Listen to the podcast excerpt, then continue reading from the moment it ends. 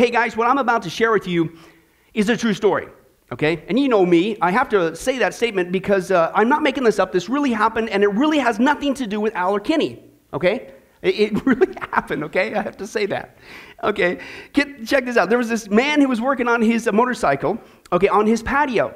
Okay, and his wife was in the kitchen, and the man, he was doing the guy thing, Bill. He was racing his engine on the motorcycle, right? Showing the man stuff. And, and it accidentally slipped into gear when he's doing that. So the man, I kid you not, still holding the handlebars, was dragged through the uh, uh, glass patio doors uh, onto the floor inside the house. Well, the wife, she hears the crash and she runs into the dining room and she finds her husband there laying on the floor. He's cut, he's bleeding. The motorcycle's laying next to him and, uh, and the, of course, the shattered patio door. And so, what's she do? She runs to the phone, she calls the ambulance, and, and, they come. But because they lived on a fairly large hill there, the wife had to go down several flights of stairs to meet the paramedics to escort him back to her husband. And after uh, they arrived and transported the man to the hospital, the wife, she goes back to the house. She places the motorcycle back upright and she pushes it outside the house. Well, she saw that there's gas now spilled all over the, the floor there. So she got some paper towels. She blotted up all the gasoline and she threw the towels in the toilet. Okay? Now, the husband, he was treated at the hospital, true story, and he was released to come home. And when he got home, he looked at the shattered patio door there and the damage done to his beloved motorcycle, and he became very despondent. And so he went to the bathroom, sat down on the toilet, and smoked a cigarette. hey, smoking is dangerous to your health. Okay, but anyway. After finishing the cigarette, I kid you not, he flipped it into the toilet bowl while he was still seated. And so the wife, who was in the kitchen, heard the loud explosion and her husband screaming. And so she ran into the bathroom and found her husband lying on the floor again. His trousers had been blown away, and he was suffering from burns on his hindquarters and his back legs there. So again, the wife runs to the phone and calls the ambulance, okay? Now, it turns out the exact same paramedic crew was dispatched, and the wife again met them down the street. And so the paramedics loaded the husband on the stretcher and began to carry him back down the street. But while they were going down the stairs, okay, the paramedics asked the wife, How in the world did this happen? How did this guy get burned? So she told him, and I kid you not, the paramedics started laughing so hard, they slipped and tipped the stretcher, dumping the husband out, and he broke his arm falling down the stairs all in one day. Wow. Al, I'm sorry, I had to confess what you went over the. No, no, it's just a true story. It really is, okay? Is what's going on there. But uh, I think it's pretty obvious. How many guys would say, man, that really happened, guys? That's a true story. How many guys would say, that's kind of a bad day? You know, just one thing into the next, you know what I'm saying? Okay? But that's right, folks. Believe it or not, I think I've actually discovered a day that's even worse than that one. And it too, unfortunately, is a true story. And it's going to happen something like this, not just to one guy, but the whole planet. Here's what it is it's when you wake up one morning only to realize that all of a sudden your family has totally disappeared. And then so you run to turn on your TV set to see what in the world is going on, and you see a special worldwide news report, maybe from CNN, declaring that millions of people all over the planet, not just your family, are missing. And then suddenly you, you spy your loved one's Bible uh, sitting there on the coffee table, and all of a sudden, to your horror, it dawns on you that your family was right after all when they kept warning you about this thing called the rapture of the church. And then to your horror, you realize that you have been left behind and you have been catapulted into the seven year tribulation that is coming upon the planet. And for those of you who do not realize, the seven year tribulation is not a party, it is an outpouring of God's wrath on a wicked and rebellious planet. In fact, Jesus himself said in Matthew 24, quote, it's going to be a time of greater horror this world has ever seen or will ever see again. And that, quote, unless the time of calamity was shortened, the entire human race would be destroyed. But praise God, God's not just a God of wrath, i.e., just. Okay, he's not going to let this evil go on forever. Praise God. But praise God, He's a God of love as well. And because He loves you and I, He's given us many warning signs in the scripture to wake us up so we'd have a heads up. So we know when the tribulation is near and Jesus Christ's second coming was rapidly approaching. Therefore, to keep you and I here at Sunrise from experiencing the ultimate bad day of being left behind, we're going to begin a new study called The Final Countdown. The final countdown is what the scripture talks about. And what we're going to do is take a look at 10 signs. Now, I have to say this it's a countdown. So that means we're going to start at 10, and guess what?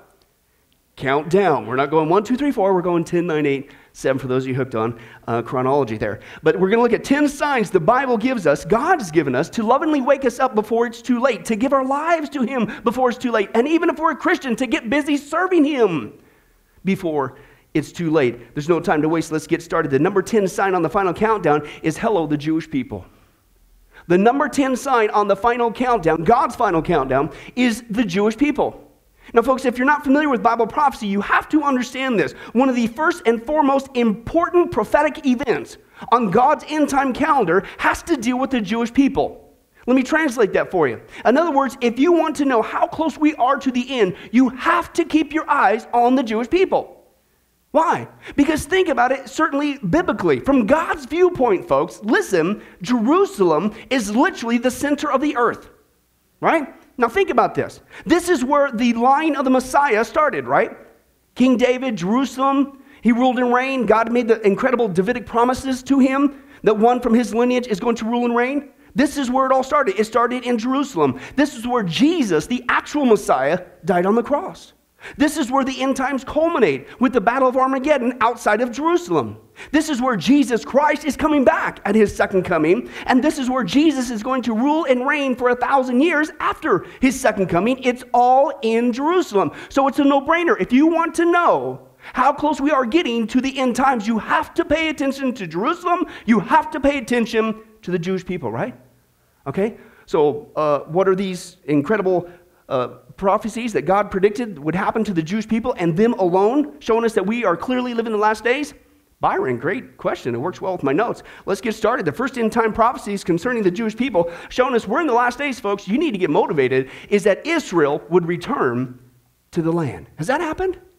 Oh, yeah, it has. But listen, this was made over 2,500 years ago in the book of Isaiah. Open your Bibles to Isaiah 43. Isaiah 43, we're going to read verses 1 through 6 there. Isaiah, of course, was written by Isaiah. You guys are sharp. Isaiah 43. Let's take a look at the context there. And uh, God's uh, telling us what He's going to do to give us a sign that you're in the last days, what He is going to do to His people. He's not done with the Jewish people. Read the Bible. Okay? They're under, Paul says in the book of Romans, a temporary blindness until the time of the Gentiles, you and I, had the privilege of coming in, okay? But when that's over, bang, his eyes are going back on the Jewish people because he's still got some promises to fulfill. Okay? And God said, This is what I'm going to do for my people Israel in the last days. I stalled enough time. Let's take a look at the text. Isaiah 43, verses 1 through 6 says this But now this is what the Lord says He who created you, O Jacob, he who formed you, O Israel, fear not. He says, I have redeemed you. I have summoned you by, uh, my, by name. You are mine. When you pass through the waters, I will be with you. And when you pass through the rivers, they will not sweep over you. When you walk through the fire, you will not be burned, and the flames will not set you ablaze. Why? For I am the Lord your God, the Holy One of Israel, your Savior. I give Egypt your ransom, Cush and Seba in your stead. Since you are, listen, Israel, you are precious and honored in my sight because I love you. I will give men in exchange for you and people in exchange for your life. So do not be afraid, for I am with you. Listen, here's what he says I will bring your children from the what? East. I will gather you from the what? The west. I will say to the north, what? Give them up. And to the south, what is he going to say? Do not hold them back. You better bring my sons from afar and my daughters from where? From the ends of the earth. In other words, they need to be scattered. And that's exactly what happened. Now, folks, if you don't understand what's going on there historically, ever since the destruction of the Jewish temple, Jesus prophesied that, by the way. We don't have time to get into that right now. But ever since the destruction of the Jewish temple in 70 AD, the Jewish people had literally been that scattered all over the planet. Okay? But listen, here's the significance. During the past century alone, millions of Jews have returned to Israel, fulfilling this very prophecy. In fact, this is what's wild. Just like the Bible said, they not only came from the east and the west and the north and the south, listen, they came in that exact order. Listen, first, if you do the history lesson, first from the east in the early 1900s, when many of the Jews living in the Middle East began to come back to Israel. Then they came from the west from the mid 1900s when uh, Russia, or excuse me, when those who were living in the west and in Europe, okay, they began moving back to Israel. Then, even recently, finally from the north, they began to come in the 1980s. And that's when Russia finally began to allow hundreds of thousands of Jews to come back to Israel. And then finally, from the south, Israel struck a deal with Ethiopia's communist government. And on the weekend of May 25th, 1991, 14,500 Ethiopian Jews were airlifted back to Israel. And if you're paying attention to the news, now more and more and more Jews are returning to the land, back to Israel, every single world, all of the world, exactly like the Bible said. First from the east, the west, the north, and the south. And when you see that happen, the Bible says you better wake up because you're living in the last days. But that's still not all. That's the tip of the iceberg. The second end time prophecy concerning the Jewish people is they wouldn't just make it back to the land. What would happen? They would become a nation again. That historically is absolutely amazing. What people have been completely uh, scattered over the earth comes back and forms a nation again. The Jewish people did, and God said, That's a sign you're in the last days. Let's take a look at that text. And this is from Isaiah again, Isaiah chapter 11, verse 11 through 12. He says this In that day, the Lord will bring back a remnant of his people for a second time. He says there, returning them from the land of Assyria, uh, Israel from Assyria, lower Egypt, upper Egypt, Ethiopia, Elam, Babylonia, Hamath, and all the distant coastlands. We just saw that. He will what? They're not just coming back he's going to raise a flag among the nations for Israel to rally around. He will gather the scattered people of Judah from the ends of the earth. Okay, now, folks, here's what's amazing as you see with this prophecy. Ever since 721 BC, approximately 14 different peoples have possessed the land of Israel. Okay? Conquered, reconquered, conquered, reconquered over and over again. Yet, as we saw, the Bible specifically said that one day the nation of Israel would be reborn. One day, God's going to give you a sign when all of a sudden, bang, they get their independence back. And can anybody guess what happened May 14th, 1948? the people who were no people, the people who were gone for centuries and centuries, all of a sudden, who were scattered all over the world against all odds, they didn't just come back to the land, they became a nation again. Now, if that doesn't get our attention, I don't know what will. From out of nowhere, against all odds, Israel, in fact, was reborn. And then in 1967, the Jewish people even recaptured the city of Jerusalem, exactly like the Bible said would happen. When?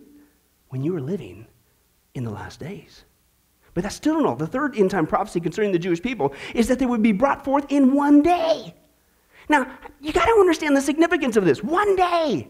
How many guys realize that when governments get together, or just even a government, it takes forever to do anything? So these guys came a nation in one day. That's a major sign. And that's what God says. Let's take a look at that text as well. Isaiah again, 66 verse 8. Who has ever seen or heard of anything as strange as this?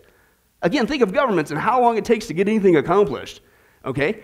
He said, has a nation ever been what? Born in a single day? Has a country ever come forth? A whole country? Bang, just like that in a mere moment?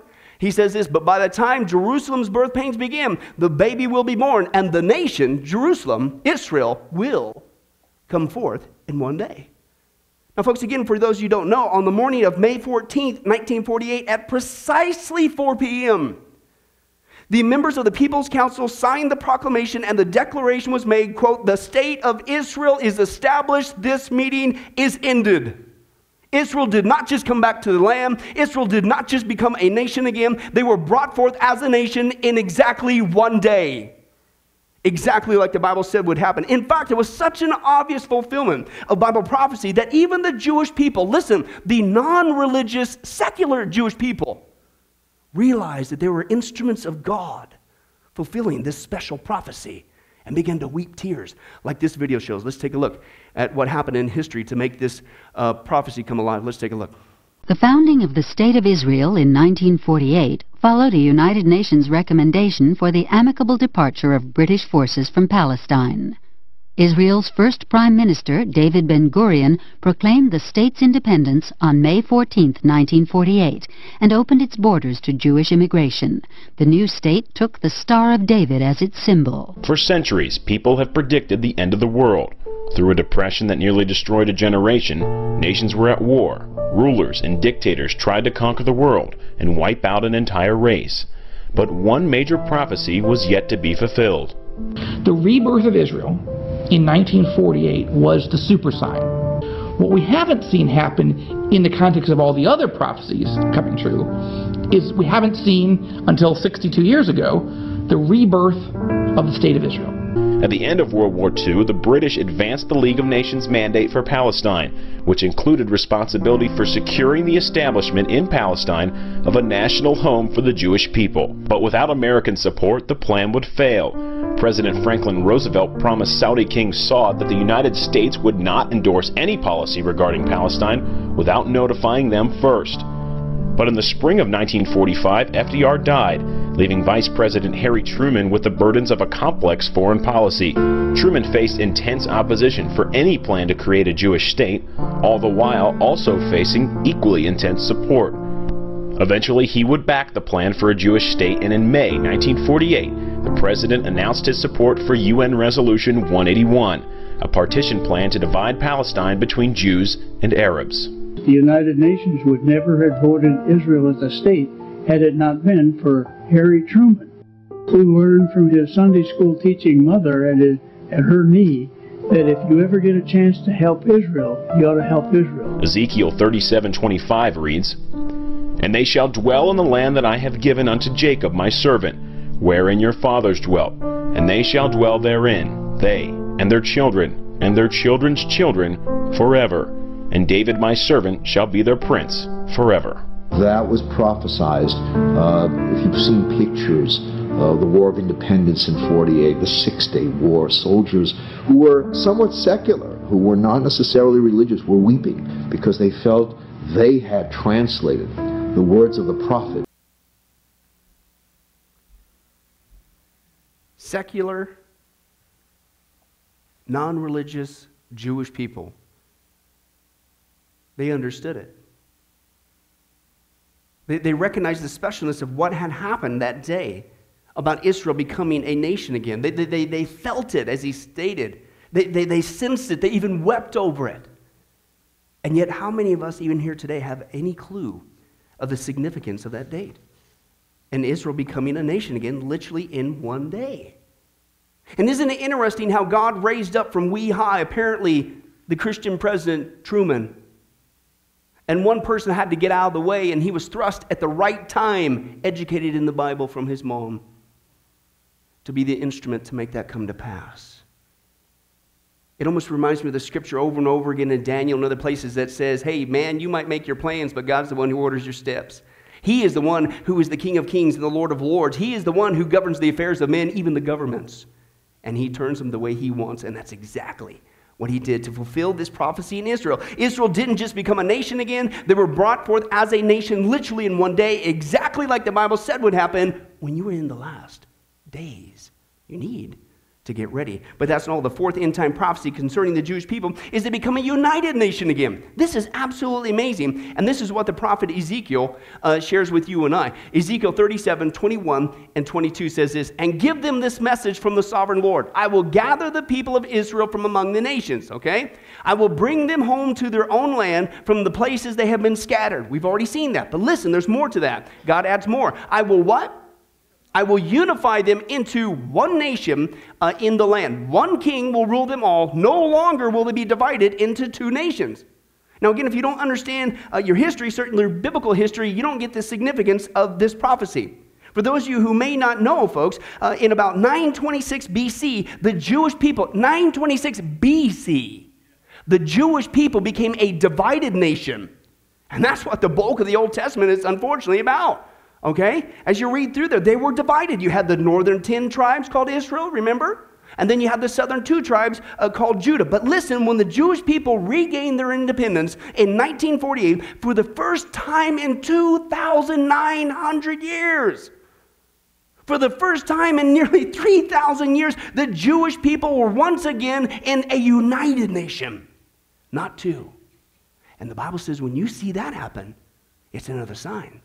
You're in the last days and you better wake up. The fifth end time prophecy concerning the Jewish people is their currency would be the shekel. Okay? And once again, Ezekiel tells us about that currency when he's talking about the future temple. We'll get to that, Lord willing, next week and how close that is. Here's what he says Ezekiel 45, 12, 13, and 16. The standard unit for the weight will be the silver shekel, not the dollar, not the yen, it's the silver shekel. This is the tax you must give to the prince all the people of Israel must join the prince in bringing their offerings, is what he says there. Now, folks, again, to understand the significance of this, the Bible in that passage clearly predicts that in the future temple sacrifices, the people of Israel would not just be paying their taxes. He called out literally, specifically, the denomination he's going to do it in. And it says that they are going to pay them in shekels. Okay, now again, if you know your history, there's a problem there. Israel, when they came back to the land, their currency was not the shekel, it was still the British pound until, that's right, 1980. 1980, folks, they just happened to switch it back to the shekel, and they're using it even to this very day exactly like the Bible said would happen when you're living in the last days. This one's cool. The sixth end time prophecy concerning just the Jewish people is that one day, man, they're going to come back to the land, and what's going to happen? They're going to blossom as a rose in the desert. Let's take a look at that text once again. The prophet Isaiah tells us this, 35, chapter 35, 1 through 2. Even the wilderness will rejoice in those days. Listen, pay attention to this. The desert will what? blossom with flowers. Now, hello, we're here in, in the desert. How many guys just, it's so easy growing flowers here? Yes, and the laughter confirmed that truth. Yeah, but, but one day in Israel, the desert is going to blossom with flowers. That's a big sign. Pay attention. He says this yes, there's going to be an abundance of flowers. Okay, there's going to be singing and joy. Woo! The, the desert's not just flowers, they're going to become out as green as the mountains of Lebanon, the desert as lovely as Mount Carmel's pastures on the plain of Sharon. The, the Lord will display his glory, the splendor of our God. Now, folks, again, what you got to understand the significance of this prophecy, again, you have to understand history, and this one specifically, the history of the characteristics of the land of Israel. Not just the Jewish people, the land, okay? From the very beginning, the Bible was clear. That land where Israel is, there was something special about that land, okay? This is the land that God promised to them okay, that they were coming out of. Remember the other land? They were coming out of Egypt, they were coming out of bondage, and he was leading them to this new land that he called the promised land. And this so called promised land, and it was the promised land, was a good land. It was called a good land 16 times in the Old Testament. It was called the land flowing with milk and honey 23 times in the Old Testament. There's something special about that land. God wasn't saying, I'm giving you a new territory. He says, I'm giving you a really jamming uh, piece of real estate. Okay, I'm going to break it down for you. Okay, now listen. Even up to the time of Josephus, okay, he's a first century Jewish historian, a contemporary of the time of Jesus' first coming. Even back then, the land was absolutely out of this world. Listen to what he says. He says, "For the whole area is excellent for crops and pasturage." Uh, enriched in trees of every kind, so that by its fertility, listen, it invites even those least inclined to work on the land. In other words, if you got like a brown toe and, or green thumb, whatever those things are called, uh, like me, you want to go there because you can grow anything. That's what he's saying. That's how incredible that land is. And he says, in fact, every inch of it has been cultivated by the inhabitants, and not a parcel goes to waste. It is thickly covered with towns, thanks to the natural abundance in the soil. Pay attention to that. Okay, many villages are so densely populated. Now, here's the whole point I said to that. That all changed, folks, the last 2,000 years. That all changed. The land of Israel was radically altered for the worse the last 2,000 years of foreign conquerors totally abusing the land. They left Israel in a state of complete wasteness. It was a complete, total barren land, a wasteland. In fact, listen to some of the people who visited the land of Israel prior to the Jewish people coming back there in 1948. Let's take a look at their quotes. In 1845, this guy, Alphonse Lamartine, said in his book, Recollections from the East, he talked about the land. He said, Outside the walls of Jerusalem, we saw no living being, we heard no living voice. We encountered that uh, desolation and that deadly silence which we would have expected to find at the ruined gates of Pompeii. It's utterly destroyed and decimated. He said, A total, eternal dread spell envelopes the city, the highways, and the villages. Probably not going to make it on the tourist list, okay, from AAA. In other words, what he's saying there. He's not all. Mark Twain, when he went over there in the 1860s, he reported that Israel was a barren wasteland with no trees. He went on to state this the further we went, the hotter the sun got and the more rocky and bare. Repulsive and dreary the landscape became. In describing the territory around the Sea of Galilee, he called a blistery, naked, treeless land. And he spoke of the villages as being ugly and cramped and squalid and uncomfortable and filthy. He said they're a solitude to make one dreary and unpeopled deserts and rusty mountains of barrenness. How many guys would say he had a bad time there? He still goes on. Listen. And then he looked towards the Judean hills and he says, Close to us was a stream, and on its banks was a great herd of curious looking Syrian sheep, and the sheep were gratefully eating gravel.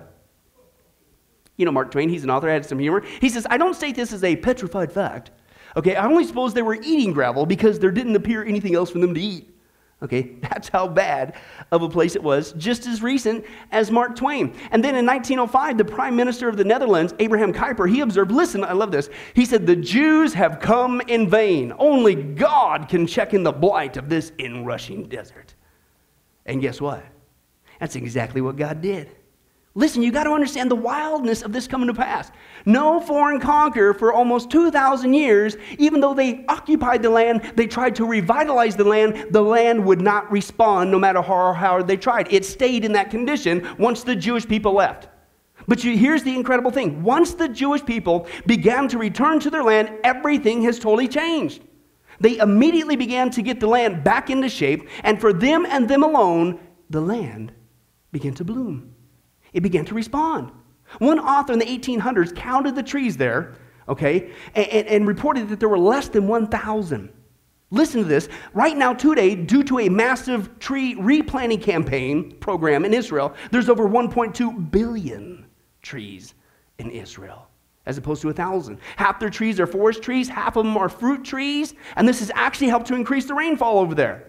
But Israel now, the former desert, is now, listen, Remember Mark Twain? Remember those comments? Ugly, squalid, horrible. Only God can fix this place. It's now the breadbasket of the Middle East. It's exporting fruit all over the world, and their fruit is literally out of this world. It's huge, it's sweet, it's delicious, and that just so happens because of this. When the Jewish people got there, they didn't just replant trees, they began to build this massive network of irrigation systems, very high tech irrigation systems. And if you understand their technology, it's much more advanced than the rest of the world. Go figure, okay? And it just so happens there that the water in the soil they begin to irrigate, listen, is custom tailored, go figure, for huge, massive, sweet, abundant fruit. It just needed the Jewish people to come back there and pop it out of the ground. Let's take a look at this video. This guy shows how awesome it is in the desert. Let's take a look. There's a prevailing thought that says that it's hard to establish agriculture in the desert. But that's not necessarily so, as our Israeli correspondent discovers in a visit to southern Israel. When mentioning the desert, one thinks of dryness, heat, and desolation. But it turns out that the desert can bloom, be full of life, and yield harvest of fine fruits and vegetables. So actually, if, if you think about desert as desert, you probably think there is no water, but we find a huge aquifer under the desert which allowed us to to use it and actually we can uh, pump it out and, and, make the desert bloom or green uh, with a lot of agriculture. It turns out the desert climate is good for agriculture thanks to the groundwater under the sand dunes. Although the groundwater is somewhat salty, it turns out that the saltiness actually improves the fruit. The brackish water we're digging from the aquifer are more as, as much as more salt we can produce uh, uh, sweeter and better uh, vegetables. Arbel explains the phenomenon in which a plant in stress gives a sweeter fruit. what's happened when you irrigate the fruits or the vegetables with brackish water, the plant is in a very stress, is, is suffering, and is producing less um, leaves and more fruits with uh, less water inside and a lot of meat, what we call, and actually that's make it three times sweeter than uh, usual uh, vegetables. Hmm. Interesting. I'm sure, Tom, that's just purely a coinkydink. That it just so happens the water underneath the desert there is uh, custom tailored to produce this amazing fruit, uh, three times as sweet as other areas. And, and, and, what was the phrase that even that guy, whether he knows the Old Testament or not, what would he say that it's, it's, it enables them to make it bloom? Vegetables, fruit, it's almost like when God said that land for his people, the Jewish people, was a good land. It's a land flowing with milk and honey. It just needed the right people to get back there after 2,000 years and make it bloom again. And that's exactly what's happening. But that's not all. Then Israel diverted water from the Sea of Galilee. This is wild. And they chant, channeled it through sections of the desert, listen, which have literally allowed the deserts to literally blossom with an abundance of flowers. Remember what the text said? That's exactly what would happen. An abundance of flowers. Listen, even to the point where Israel, the former desert, the absolute wasteland, you don't want to visit there, according to Mark Twain, Israel, the former desert, is now a major exporter of flowers and ornamental plants around the world. Exactly like the Bible said would happen when you're living in the last days. But that's still no. The seventh end time prophecy concerning the Jewish people is they'd have a powerful military. And that's exactly what Zechariah says, uh, chapter 12, verse 6. Here's what he says uh, On that day, I will make the leaders of uh, Judah like a fire pot in a wood pile, like a flaming torch among sheaves. In other words, it's not a good thing. You're going to go up in smoke. Okay, let me translate that for you. He says, Man, they're going to consume, Israel will, uh, right and left all the surrounding peoples, but Jerusalem will remain intact in her place. Can I translate that again for you? Uh, don't mess with Israel. Okay, is really what's going on there. And boy, I hope we learn that even as our own nation. God is not done with them, folks. And what's amazing about this prophecy, outnumbered and against all odds, Israeli forces have absolutely astounded the world by their victories again and again and again and again over multiple wars. Okay, now listen, I'll just give you one example. Uh, just within hours of their declaration of independence in 1948, Egypt, Syria, Jordan, Iraq, Lebanon all invaded Israel. Now, listen, the combined population of those countries was about 20 million people. Israel at that time had maybe 1 million. The odds were 20 to 1. It's literally what happened. But when all was said and done, the Jewish people not only won the war and whipped those folks, okay, but they expanded the size of Israel by 50%. And today, as we all know, we can see it in the news today. Israel has one of the most powerful military forces on the planet. In fact, so amazing is their military that they even train other militaries around the world with their tactics. And Israel, you've got to understand Israel, tiny little Israel. And they have full nuclear capabilities. Hands down, they are the most powerful military force in that whole region, exactly like the Bible said would happen when you're living in the last days. The eighth one, at least that we're going to deal with today, concerning Israel, the Jewish people, the Bible prophecy says that they would become a center of conflict for the whole world. Now, this again is just mind blowing when you understand the piece of that real estate. It wasn't that the Bible predicted that Russia would become a center of world conflict for the whole world. The, no, no, it was China. We expect China to become a serious conflict for the whole world. Israel would. Now, it used to be that you could fit 17 Israels in the state of California. That's how small it is. I think you could probably cram more in because unfortunately they've been tricked into giving up some of the land. But that's all it is. It's a tiny little piece of real, real estate. Excuse me? That little bitty place would become a conflict to the whole world? Surely that would never happen. Well, first of all, stop calling me Shirley Al, but yes, it would. Let's take a look at that text uh, as we're going to see. Uh, this is another Bible prophecy here. Uh, Zechariah chapter 12, verses 2 through 3 says this I'm going to make Jerusalem a cup that sends all the surrounding peoples reeling. Okay? Judah will be besieged as well as Jerusalem. But listen, are people trying to range their guns at Israel right now? Don't mess with Israel. On that day, when all the nations of the earth are gathered against here, listen, God's going to raise up. I will make Jerusalem an immovable rock for all the nations. All who try to move it will injure themselves. Don't do it. In other words, you're going to lose the battle, okay? Now, folks, when Israel in 1948 they became a nation again, okay, the very next day again, the nations around them declared war against Israel. How's that for a welcoming party, okay? And the fighting, as we all know in our news, has never ever stopped from that day, literally. Now, there's some reasons for that. There's a religious issue that's going on there, but it just so happens that Israel's location is in the heart of the world's oil reserves, which makes it a strategic location, right? That people are fighting for control. Then it just so happens that the world's three largest religions on the planet have their headquarters, guess where? in Jerusalem right there. And this is why you and I can turn on our news every single day, read in our newspapers that Israel, the little bitty tiny piece of uh, real estate, has become an international global problem, a center of world conflict. Exactly, exactly like the Bible said would happen when you're in the last days. But before we continue, you have to understand the absolute amazing prophetic significance of just eight prophecies coming to pass in one entity Israel. This is absolutely unheard of. If this doesn't get your attention, something's wrong. Let me share with you okay, we've already seen they would return to the land, become a nation again, be brought forth in one day. They become a united nation. They'd have the currency of the shekel. They would blossom as a rose in the desert. They'd have a powerful military, and we just saw they become a center of world conflict, right? That's just eight. Now, listen to the odds of just eight prophecies coming to pass in just one entity. It's actually been calculated for those of you hooked on math. Here it is. By using the modern science of probability, we find that the chance of any one entity might have lived down to the present time and fulfilled just eight of those prophecies has been calculated mathematically 1 in 10 to the 17th power.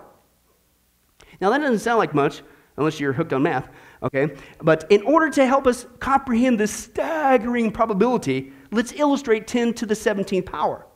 And that is like this 10 to the 17th power would be the same thing as taking 10 to the 17th silver dollars and laying them, and it would cover the whole state of Texas two feet deep. That's how big that number is. But we're not done. Now, to further illustrate 10 to the 17th power, just eight prophecies being fulfilled in one entity, you got the state of Texas covered in two feet deep with silver dollars. Now, you go grab one silver dollar, you mark a red X on that thing, you hop in a plane, you just randomly, somewhere over the state of Texas, throw that one red X silver dollar out of the plane and it drops somewhere in the state of Texas, land your plane, get one guy, a random volunteer, blindfold the guy, tell him that he can go anywhere in the whole state of Texas, two feet deep, trudging through these silver dollars, and he's got one pick, and he has to pick that one red X that you chucked out the window. Now, what are the odds that that guy is ever going to get that one red X that you chucked out the window? It's the exact same odds that the prophets would have in writing just eight prophecies and having them come true in any one entity. And there's more. Now let's flip it around. Let's be fair. Because people don't want to they don't want to listen to the Bible today. They want to listen to the so-called psychics out there. Noah's Damas, I mean Nostradamus, and all those other guys out there. Oh, well, surely they've got a word better than the Bible, right? Let's take a look at their track record. Listen to this. Amid hundreds of prophecies, biblical prophets are not known to have made a single error. Obviously, it's from God. He doesn't lie. Now, eh, there was two studies I'm going to bring up. One study was of the prophecies made by psychics, took a sampling of 72 of their predictions. Okay, only six were fulfilled in any way, and two of those were so vague, it was just ridiculous, and two others were hardly surprising, like US and Russia would remain leading powers. Duh. Okay? Now, another study of the top 25 psychics and 72 of their predictions uh, pr- uh, showed that they were 92% wrong. Okay? Listen. And the remaining 8% could easily be explained away by chance or general knowledge of circumstances. In fact, in 1993 alone, all the psychics missed every single, they missed it, every single unexpected news story, like of that year, Michael Jordan's early retirement and the major flooding that was going on in the Midwest. Now, listen, among some of their false prophecies, they don't ever talk about that, just that year alone, were that Kathie Lee Gifford would replace Jay Leno as the host of The Tonight Show and that's right, they predicted that the Queen of England will become a nun. Guess we better email her and let her know that she has a new occupation coming soon, according to these psychics that everybody wants to listen to, but not God. Woe unto the people that call light darkness, darkness light, good evil, evil good. We'll get to that later. That's our country that's happening today. And yet people want to listen to these guys except uh, from God. What more does God have to do? There's no way those eight prophecies came to pass, but that's not all. The eighth prophecy there of Israel becoming a center of world conflict leads to the fulfillment of another prophecy that's just happening in the New Testament. The apostle Paul talks about this one. Let's read this, okay? 1 Thessalonians chapter 5, verses 1 through 3. Here's what he says. He says, "Now brothers, about times and dates we don't need to write to you, for you know very well that the day of the Lord is going to come like a thief in the night." And here's what's going to happen. While people are saying what? Peace and safety. Pay attention to that. Boom! Destruction will come upon them suddenly as labor pains on a pregnant woman, and they will not escape. Now, here's what's wild about this, folks. The Apostle Paul, as you just saw, he tells us one of the signs to know that we are getting close to the Lord's return. We don't know the day nor the hour, but we know we're getting close to his return, is when all of a sudden, all the people on the planet start crying out a specific phrase. He called it out. He was very specific. And notice what it was it was peace and safety, right? It wasn't a, a, peace and happiness. It wasn't joy and prosperity. It wasn't stop eating chicken, as cool as that is. It wasn't anything like that. It was peace and safety. Now, here's the point nothing is by chance in the Bible. We are getting so close, it's not even funny. The Greek word that's there for safety, peace and safety, is the Greek word asphaleia. And it literally means security. Safety's okay, but it literally means security. Okay, as in security from enemies or security from danger. Okay, now listen, so you could literally, and be true to the text, you could literally say that phrase rather needs to say peace and security, not so much peace and safety. You got it? Now listen, you combine that passage from Paul with the eighth prophecy being fulfilled with Israel becoming a center of conflict okay? And Paul says when you hear that phrase, peace and security, coming from people all over the world, you better wake up because it is getting close. And can anybody guess just what it happens to be the phrase that when it's coming to the Israel of Israel being a conflict, that all the world leaders, literally around the world, can you understand? Can you guess what phrase they just happen to be crying out for in the news all around us? peace and security. Peace and security. The exact phrase Paul said, when you hear that, you better wake up. It's getting close. Listen to the actual quotes themselves peace and security. Israel and Palestine living side by side in peace and security. Uh, peace and freedom is a right to us, inasmuch as much as peace and security is a right for you. Restore international peace and security in between the Palestinians and the Israelis by this phrase? To these rocket attacks, to ensure that we are building a lasting peace that will allow Israeli and Palestinian children to live side by side in peace and security, to provide hope. On this journey, I am reiterating the President's commitment to his vision of two democratic states, Israel and Palestine, living side by side in peace and security. The lesson of history is that peace and security do not come easily. Peace and stability uh, that uh, people on all sides long for. Two states for two peoples living side by side in peace and security is not a vague slogan, but a real necessary necessity for the stability in the entire region. Israel and Palestinians, they can live side by side in peace and security. This is our vision, and this is our uh, commitment. Of a new deal, peace and security and friendship. My hopes and dreams for Israel are to live in peace, to live in peace and security. Two states living side by side in peace and security. True security for all Israelis. We will also pursue peace between Israel and Lebanon. In peace and security. Israel and Syria. Peace and security. And a broader peace between Israel and its many neighbors. Must decide whether we are serious about peace and security. To recognize Israel's legitimacy and its right to exist in peace and security. That's how we will find new pathways to peace and security. That is the work that we must do. In peace and security. Peace and security and, and coexistence. 2,000 years ago. The Apostle Paul says, We don't know the day, we don't know the hour. But how do you know that you're living in the last days and Jesus is about ready to come back? It's when all of a sudden you hear people, the world leaders all around the world, crying out a specific phrase not joy and happiness, not deliverance and prosperity, peace and security. Peace and security. And it's happening right now.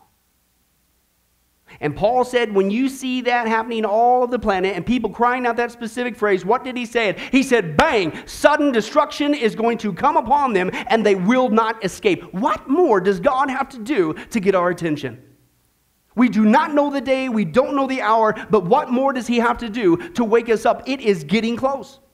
And this is why he's given us the warning sign of the Jewish people to wake us up so we would know the tribulation is near and the second coming of Jesus Christ is rapidly approaching. And this is exactly why Jesus said in Luke 21 28, when these things begin to take place, you better stand up, lift up your heads because your redemption is drawing near. Hey, folks, like it, lump it, leave it or not, we are headed for the final countdown. And the point is this as we close if you're here today as a Christian and you're not doing anything for Jesus Christ, shame on you.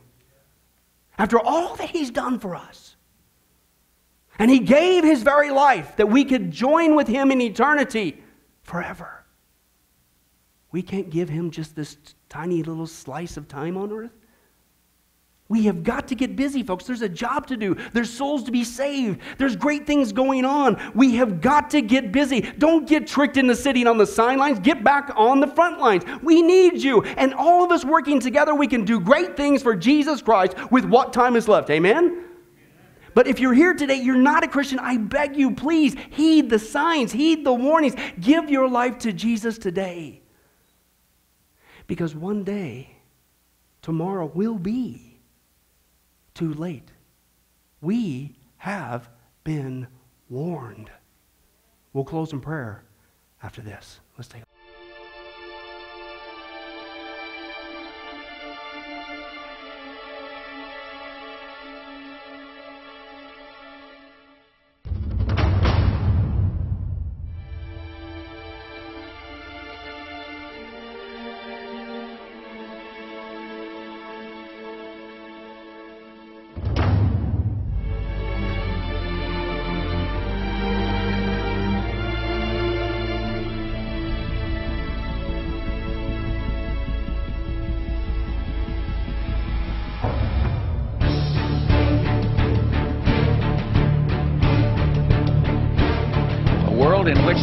very real prospect of a new world order. We've got to give them a stake in creating the kind of uh, uh, world order that I think all of us would like to see. But the burden of global citizenship continues to bind us together. The president is proposing to spend more than three and a half billion dollars. The national debt is now over $11 billion. Wants to create a conspiracy. September 11th. Collapse Building 7. Taking live now to the Justice Department. Uh, Attorney General Alberto Gonzales, brief reported on terror related. The U.S. is on an unstable path. Armies the size of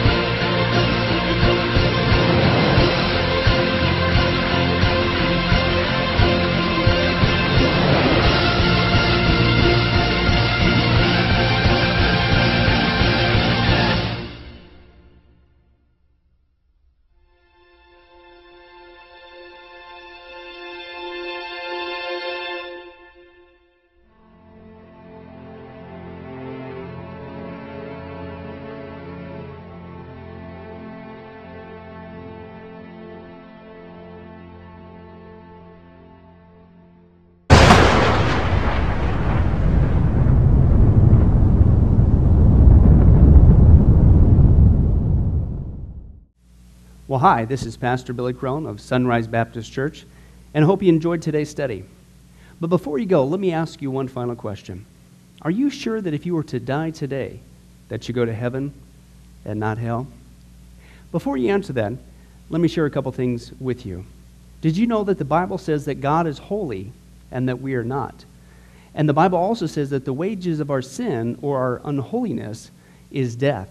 In other words, when we die, and it's coming for each one of us. We're all marching towards the grave at different speeds, but it's going to happen. The Bible says, therefore, since the wages of our sin is death, we deserve to die and go straight to hell and not to heaven. And that's bad enough, but to make matters worse, we don't want to admit this. God already knows. He knows uh, all of our behavior, everything, our thoughts, what we've done, what even we're going to do. He knows it all. He's gone. Even though He already knows this, we don't want to admit this. And so, out of love and mercy, God gave us something called His law or the Ten Commandments. It's kind of like His x ray into our heart to show us what He already knows that He is holy and that we are not. And it's this unholiness or sin that separates us from Him. Let's take a look at God's x ray, if you will, His divine law, to show us what He already knows. The Ten Commandments, uh, the ninth one says this You shall not bear false witness. Okay? That's called lying. Okay? And if you've ever told a lie once, which we all have, myself included, the Bible says that makes you a liar. Okay? The, the, another commandment says, You shall not steal. Okay? Uh, and you might think, well, that's something that everybody does. Well, it doesn't make it right, and it demonstrates what God is trying to show us that uh, we all have sin, and it's separating us from Him. Even if you took a pencil in the third grade from somebody, if you did it without permission, that's stealing. And so now you've become a thief. The Bible says that you shall not use the Lord's name in vain. And how interesting it is and unfortunate that the only name under heaven by which men might be saved, the name Jesus Christ, has now become a common cuss word. The Bible says that God is so holy that even his name is holy. If you've taken the Lord's name in vain and used it as a cuss word or even flippantly, the Bible calls that the sin of blasphemy. And so now you become a blasphemer. The Bible says you shall not commit adultery. And Jesus says if you even look at another person with lust in your eye, you've committed adultery in your heart. And finally, the Bible says, uh, You shall not murder. And you might think, Well, hey, I haven't done that one. Really? Well, again, the Bible says that the sin of hatred is the same as the sin of murder. The only difference is you pulled the trigger, if you will, in your heart. You wish they were dead. And in God's eyes, it's the same thing in principle. Folks, that's only just a couple of the Ten Commandments. We didn't even go through all of them. But I think you're starting to get the picture. The Bible is correct. We have all fallen short of the glory of God, myself included, and that we are separated from God as a result. And so when our time comes, we're not automatically going to heaven. We are headed for judgment. We are headed for hell. Now let me tell you the good news. The good news is that God so loved the world that he gave his one and only begotten Son, Jesus Christ, to save us Jesus Christ died on the cross. It was the death penalty of its day. He paid in full uh, the price for our sins to be forgiven. Let me give you an analogy. For instance, even today, we could see that a person could commit a crime. Uh, they, they cannot reverse it. The, the sentence has been passed. The judge has uh, slammed his gavel, and they are ushered off into their jail cell. And in this particular crime, they are going to receive the death penalty. And so they're behind bars just waiting for the time, waiting for the call for them to go and uh, receive the death penalty.